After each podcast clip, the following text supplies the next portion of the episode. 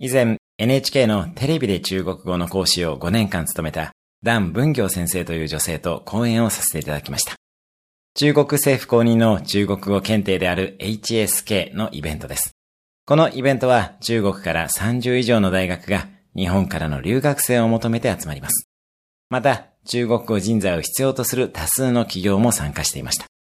私は講演にて中国語の学習法とキャリアデザインについてのお話をしました。キャリアプランやライフプランは当たり前ですが、きちんと計画を練ることが大切です。ところが、実は多くの人が計画を立てていません。まず、はじめの一歩は自分の人生の計画を書くノートを用意することからです。このノートがあるかないかで、あなたの人生は大きく変わります。まずはノートを用意しましょう。今日のおすすめアクションです。